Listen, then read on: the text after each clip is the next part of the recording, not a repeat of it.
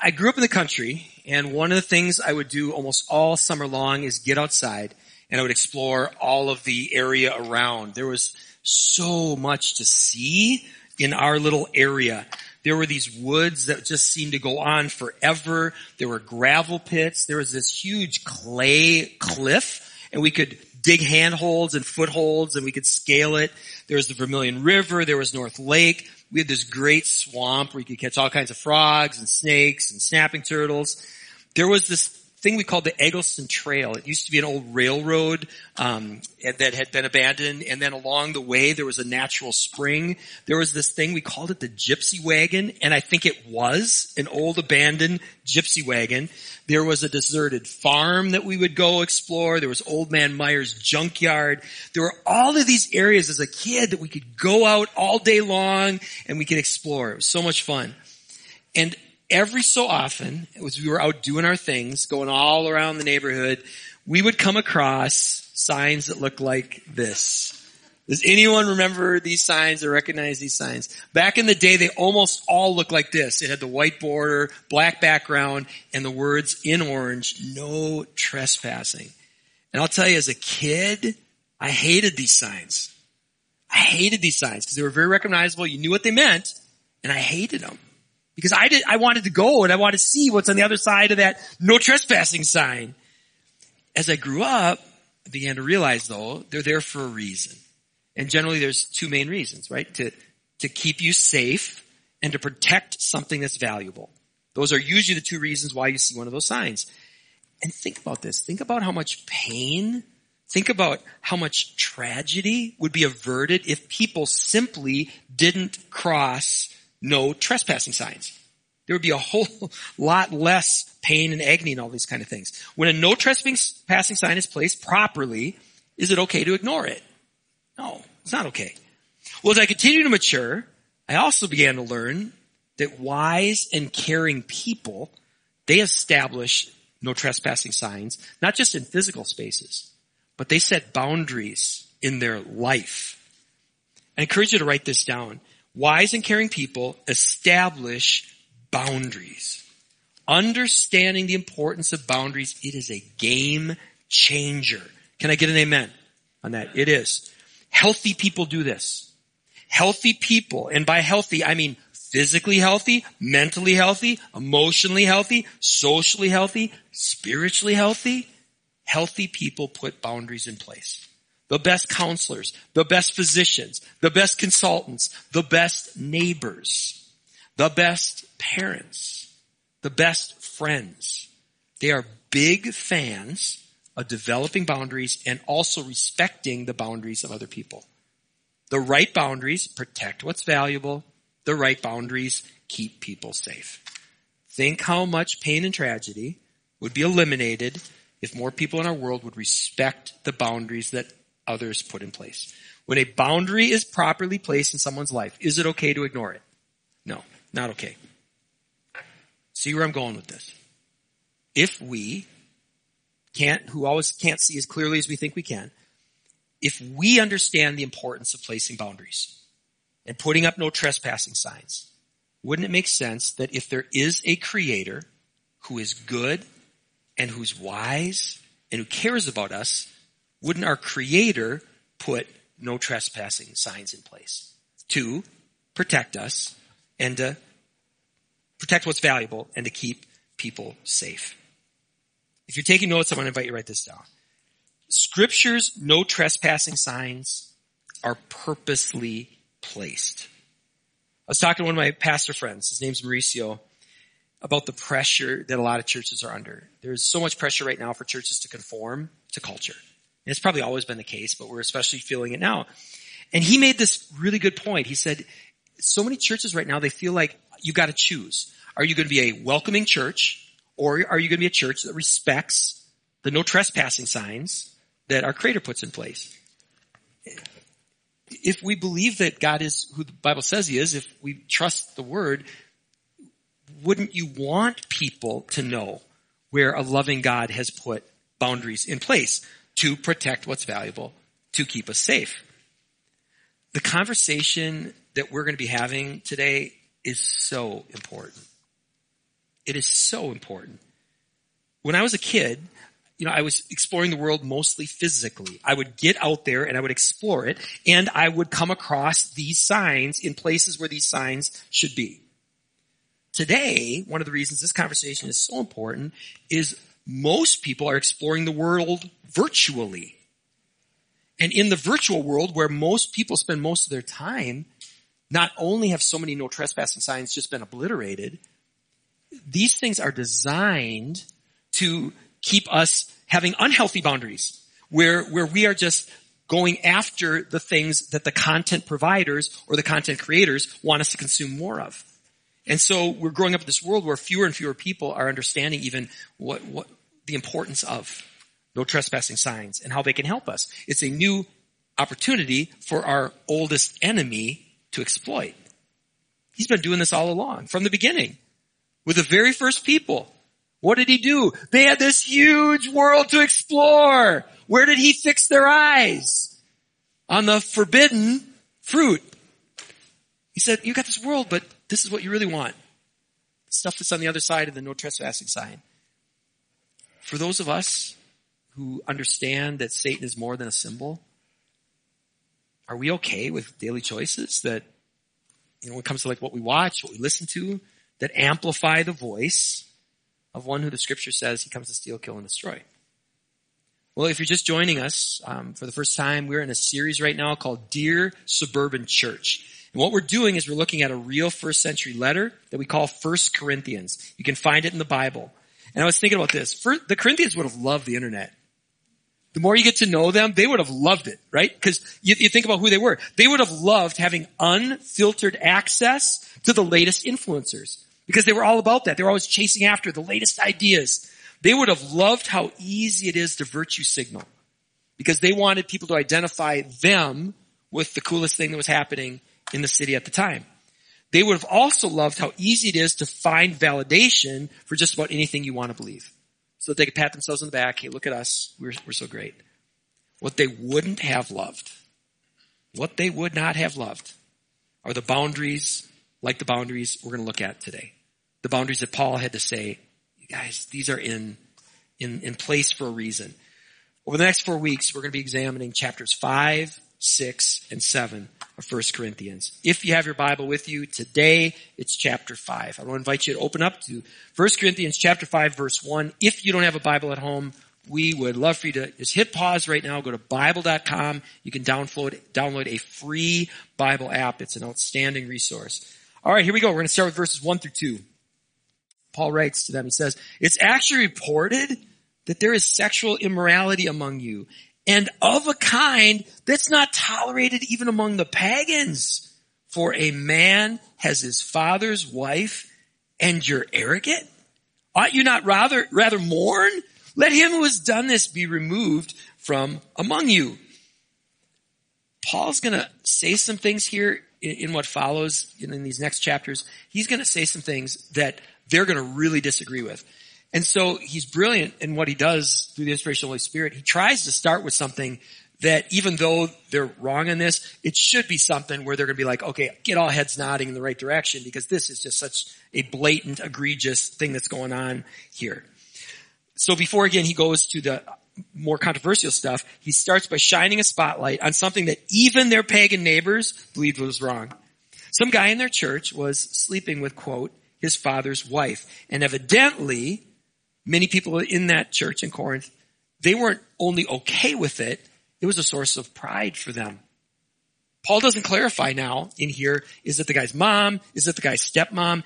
I believe he purposely uses this phrase that we translate his father's wife because by doing that, he's using language out of the Old Testament. There's a, there's a command given by Moses, Deuteronomy 13:5, I think it is, where it's that same language that Paul uses here. So by doing that, Paul being brilliant, what he does is he says, okay, you're engaging in behavior that Moses clearly says was wrong. This is the law of Moses.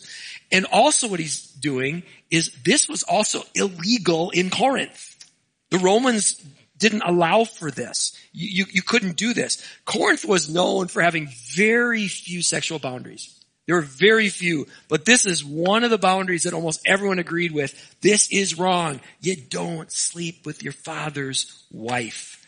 The Romans would actually banish you for this, which interestingly enough is what Paul recommends. Let's go back to our text, verses three through five. Paul says, for though I'm absent in body, I'm present in spirit. And as if present, I've already pronounced judgment on the one who did such a thing. When you are assembled in the name of the Lord Jesus and my spirit is present with the power of the Lord Jesus, you are to deliver this man to Satan for the destruction of the flesh so that his spirit may be saved in the day of the Lord.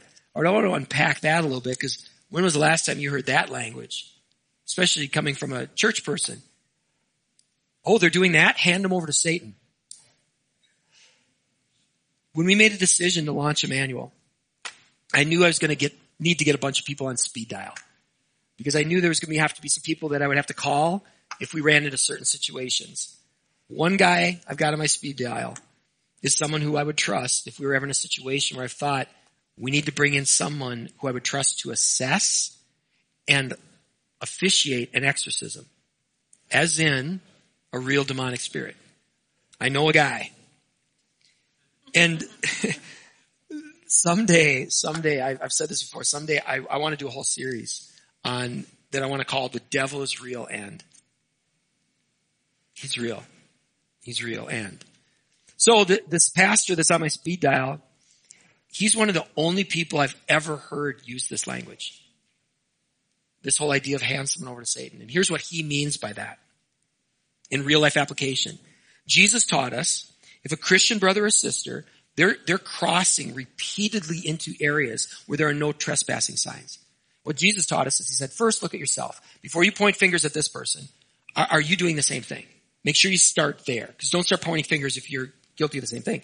Step two then is pull this person aside privately and say, hey brother, hey sister, I, I, I see you're doing this. This is not helpful. This is hurtful. This is these things person still doesn't listen. Step three, bring another person with you and have that conversation.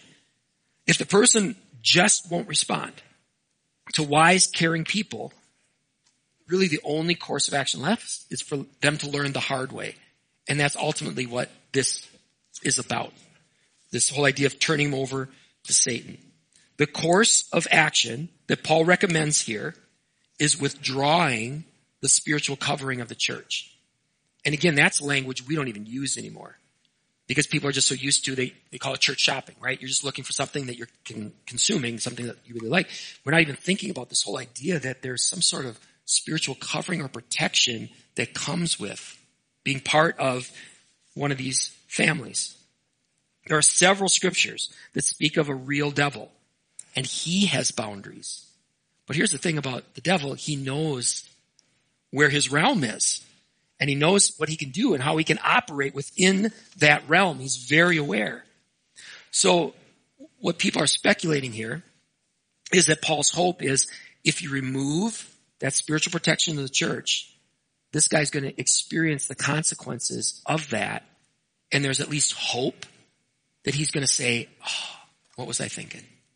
It's not all unlike where there was that example, another story that Jesus told. He told a story of, we call it the prodigal son, many of us, where there was this kid and he grew up with a really good father. But there came a point where he's like, I don't want anything to do with you. He went off and learned the hard way, really, some really tough life lessons. And when he came back, it was, okay, now I recognize it wasn't as bad as I thought it was. In fact, I had it pretty good. It's kind of like that. All right, let's go back to our text verses 6 through 8. Paul says, okay, you're boasting, remember, because they had pride over this. He said, your boasting is not good. Do you not know a little leaven leavens the whole lump? Cleanse out the old leaven that you may be a new lump, which is a life goal for probably most people, right? I want to be a new lump. All right, where in the world was that? That's not my notes at all. Um, that you may be a new lump, as you really are unleavened. For Christ, our Passover lamb, has been sacrificed. Let us, therefore, celebrate the festival, not with the old leaven, the leaven of malice and evil, but with the unleavened bread of sincerity and truth. All right, let's talk about this a little bit. Leaven. Leaven is like yeast. But what leaven is, it's actually a part of old dough that does that same function. You take a piece of the old dough that's fermented, you put that in the new loaf, and it causes the whole thing to rise. We did a whole series on this last, last fall called the New Pharisees. You know, and many of us, most of us, we've seen the damage that can happen when a toxic person, a toxic teaching comes into a group and how that can spread so quickly and do so much damage.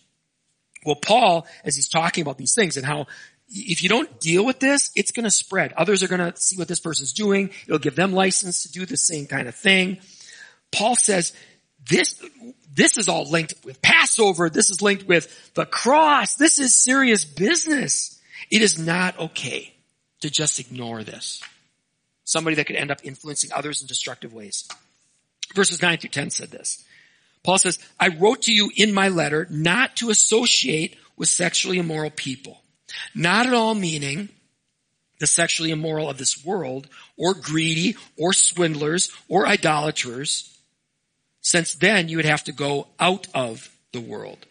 Alright, here's one of the places where we find out that what we call First Corinthians wasn't Paul's first letter to the Corinthians. He had written at least one more letter. And in that previous letter, he warned them. He said, hey, you, you, you can't be just turning your head on sexually immoral behavior. You can't be, in fact, you should be distancing yourself from people who cross boundaries that God has put in place when it comes to sexual expression. And it's really important to note, really important to note, that Paul makes an important distinction here. And I hope you caught that he's not talking right now about their non-Christian friends and neighbors. He goes, if you try to avoid all the non-Christians who are practicing these things, good luck. You're, you're not going to find it, especially in Corinth in, the, in those times.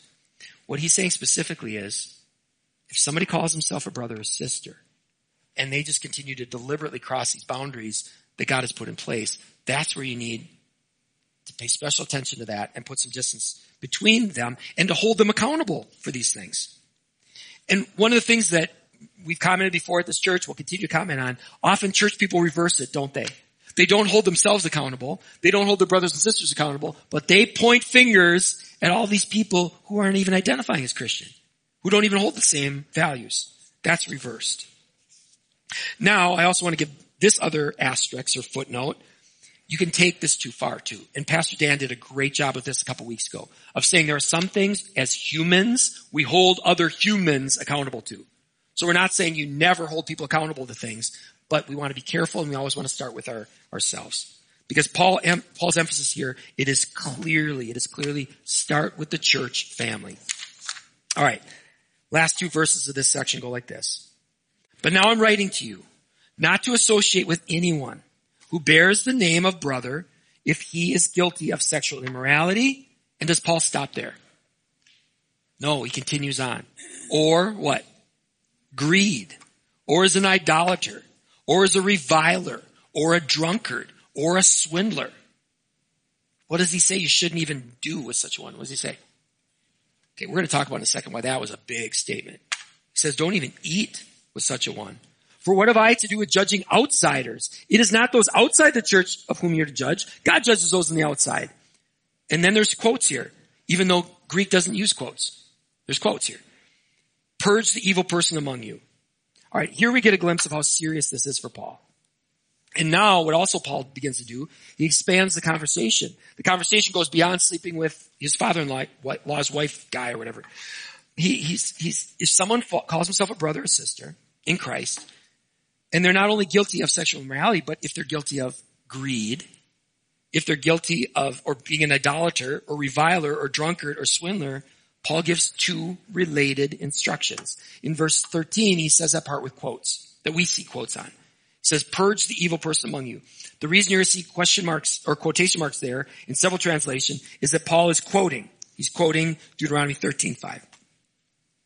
And oh, the other one I gave you earlier, I said probably Deuteronomy 13.5. That was Leviticus, the one I gave you earlier. Sorry if I did that mixed you up there. This one's 13.5. Um, Deuteronomy 13.5. Paul does this frequently, where he'll quote the Old Testament. And the New Testament, and he does this because are the Old Testament and the New Testament connected to one another? Yes. They are. It's so important. In fact, if you come across teachers who try to mock all the Old Testament or they're dismissive of the Old Testament, that's part of that leaven, that toxic leaven that Paul is talking about. Paul is clearly saying here, it is not okay for us to ignore these behaviors with Christian brothers and sisters. In fact, do you remember what Paul said? He said, with them don't even eat. That is a huge thing for Paul to say. It is a huge thing for Paul to say. How serious is that? In that time and in that place, table fellowship was a really, really big deal. You were really, really careful who you ate with and who you didn't eat with. And what did Jesus do? He blew that up. Because Jesus started eating with all the people that said, you can't eat with them. You're eating with those sinners. What are you doing?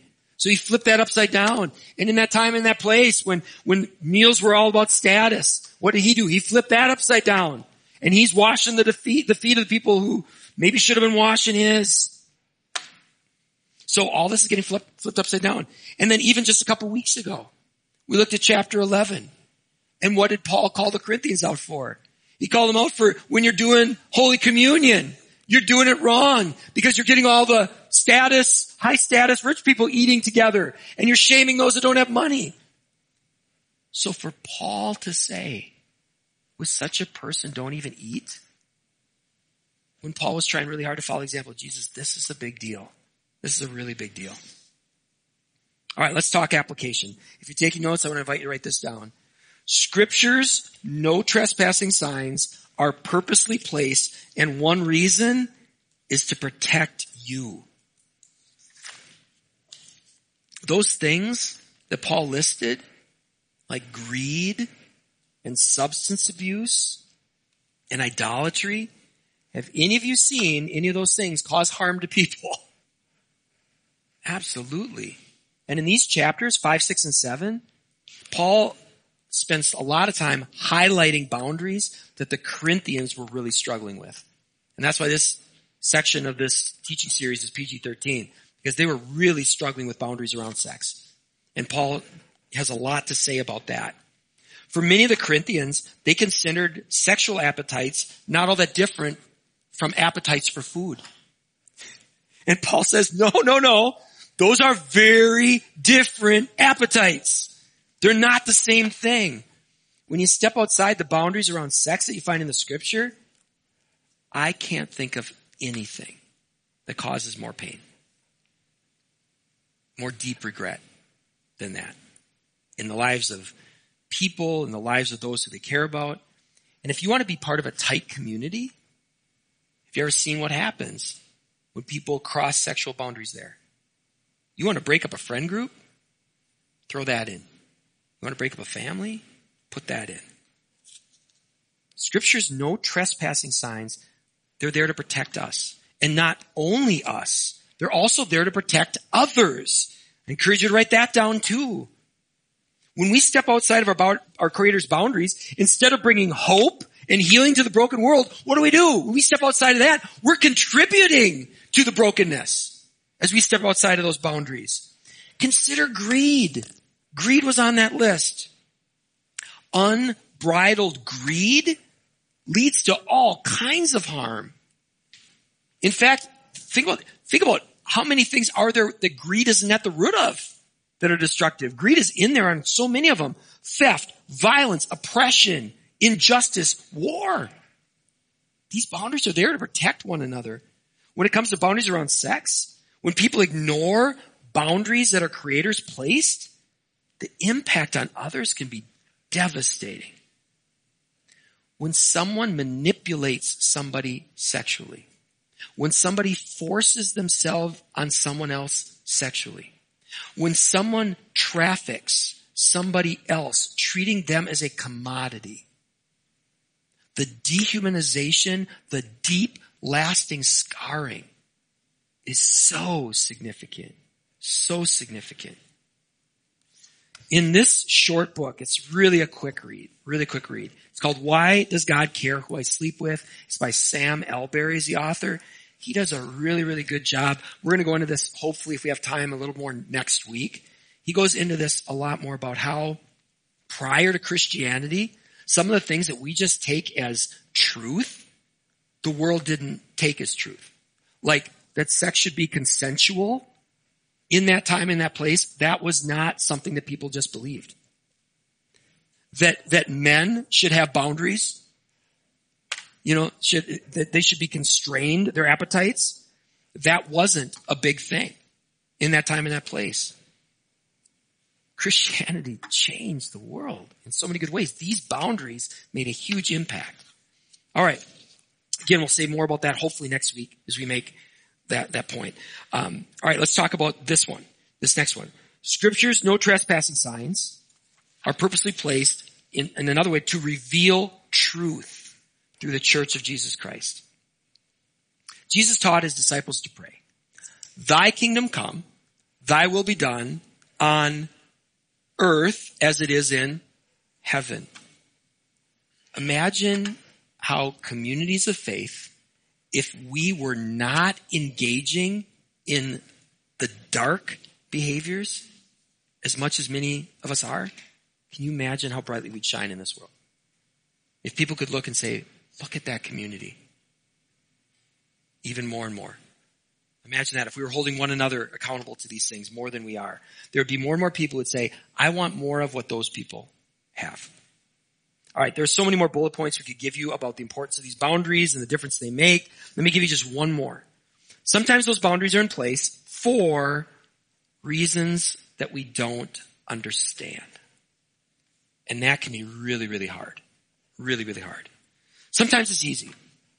Sometimes it's easy to see why our creator places boundaries where he does. Don't sleep with your father's wife. Can most of us at least see that's a good one. That, that has good reasons. How about don't engage in sex acts that are non-consensual? Right? We get that. Don't be unfaithful to your spouse. Check. Don't have sex with minors. Check. Don't engage in prostitution or any form of trafficking. Check. There are problems with promiscuity. Check. Even allowing your thought life to go too far as Jesus warns us about. Most of us can see that too. So, so many of these boundaries, we get it. We get why they're there. What about one of the boundaries that we see in chapter 6? What about a boundary that puts, that's there around consensual sex between two loving people who have a same sex attraction? What do you do in cases like that if that doesn't make sense to you? Especially when the world is telling you that's at the core identity of who you are. That's what the world says. Why would God put a boundary there if he cares about us? If you got questions like that, you're not alone. You're not alone. And there are so many helpful resources out there. What we did is if you go to our web, website and you are downloading this message from our site, we've included um, some notes you can download. And on there, I've got four resources. And the reason I want to recommend these for you is because all four of these resources come from people who are not just talking in theory about same-sex attraction. That's their lived experience. And these are three, four people who in their own words are saying, here is why I have a desire that I, I, I would like to meet. God's put a boundary around that. And here's why I personally believe it's in my best interest to not cross that boundary. And here's why I trust that God loves me and cares for me. One of them is this, Sam Allberry. He wrote that other book too. It's a really short book. It's called Is God Anti-Gay? Here's a book by Wesley Hill called Washed and Waiting. Here's a book by Jackie Hill Perry, who if you Google Jackie Hill Perry, she's got a lot of stuff out there online too. Gay Girl, Good God.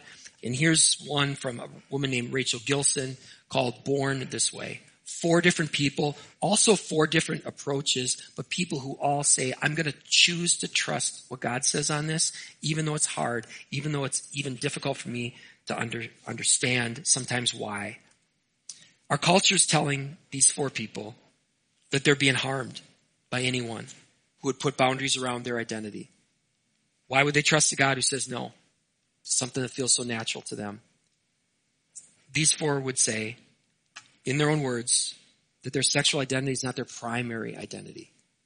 And they've come to know a God who is good, a God who is wise, and a God who so loved the world that he gave his one and only son for them and they're able to put their trust in that God. And at least a couple of them are able to say, you know what? I've lived outside those guardrails and it wasn't what it was people promised it would be. So they're to a spot where they're like, you know what? On the other side, I'm going to realize those no trespassing signs, they weren't misplaced. God knew what he was doing. And one of the reasons that I'm bringing all this up for you is that if you do have a same-sex attraction, please know that we love you. Please know that you are welcome here. Please know that people you're sitting next to, we all have our areas where we are drawn to cross boundaries. And we've all crossed boundaries. Many of us boundaries we said we'd never cross. And our hope is that this can be a community where we are cheering one another on. That when it comes to this idea of accountability, this accountability is friends, brothers and sisters who are all coming together to say, we understand it's hard, but there's a good God who is wise and just and his boundaries are in place for a reason. As we get older and as we get wiser in our own minds, you know, um, we still struggle with things we struggled since the terrible twos when we learn a word called no, right? We learn that word no and at the time we think we want this. But as we get a little bit older, we're like, oh, that rule about not playing in the highway, that was a good one. Not running with scissors, that was a good rule. All right, don't touch a hot stove, that was a good rule. But as we get older, sometimes we forget that, right? That we still have a lot to learn. I personally can relate way too much to this quote by Gordon Fee. He writes, the Corinthian error is not an easy one, or is an easy one to repeat. Not only do we all have normal tendencies to turn natural preferences into exclusive ones, but in our fallenness, we also tend to consider ourselves wise enough to do what?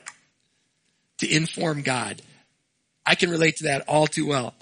And at Emmanuel, we are quick to confess that we all got our stuff. So here's the last thing I want to invite you to write down today. Let's do what Paul, through the inspiration of the Holy Spirit, is challenging us to do. And that is to hold one another accountable to our Creator's boundaries. And let's do it with consistency and grace. Let's hold each other accountable, but let's do it with consistency and grace.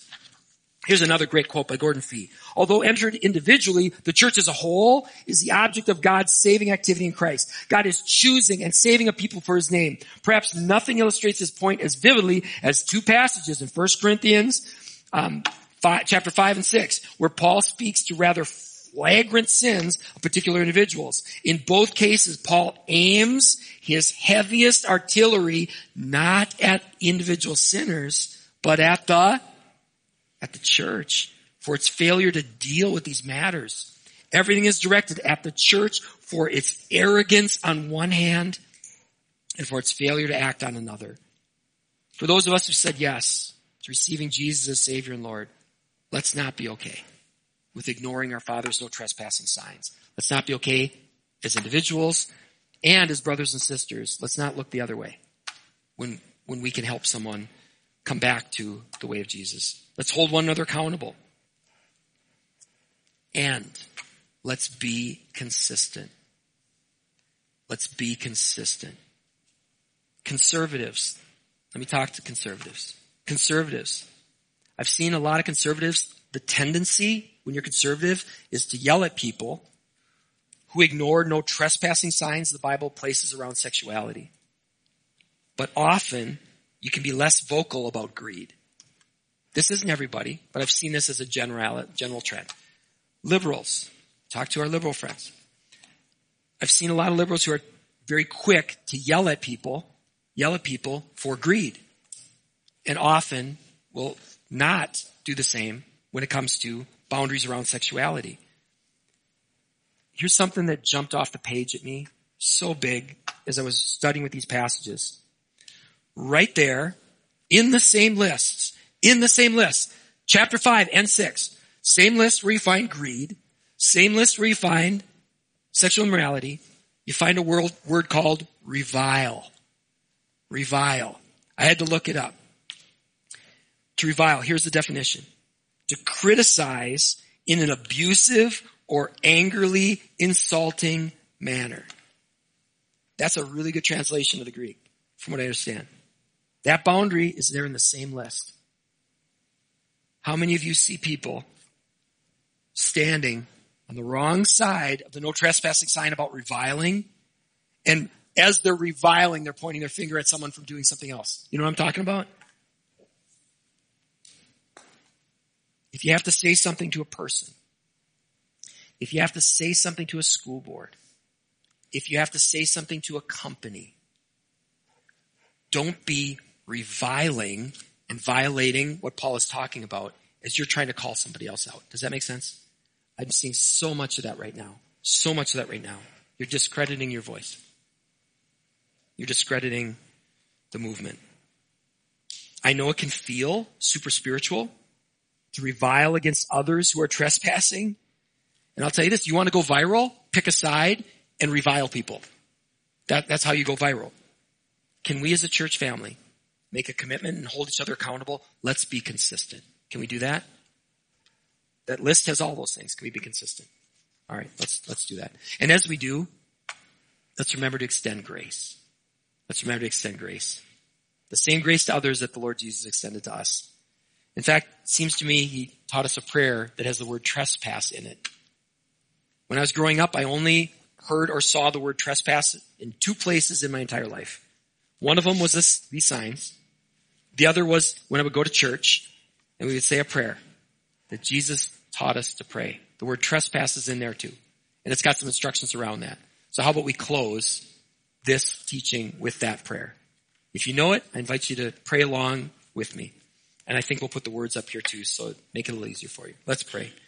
Our Father, who art in heaven, hallowed be thy name. Thy kingdom come, thy will be done, on earth as it is in heaven. Give us this day our daily bread, and forgive us our trespasses as we forgive those who trespass against us. And lead us not into temptation, but deliver us from evil. For thine is the kingdom and the power and the glory forever and ever. Amen.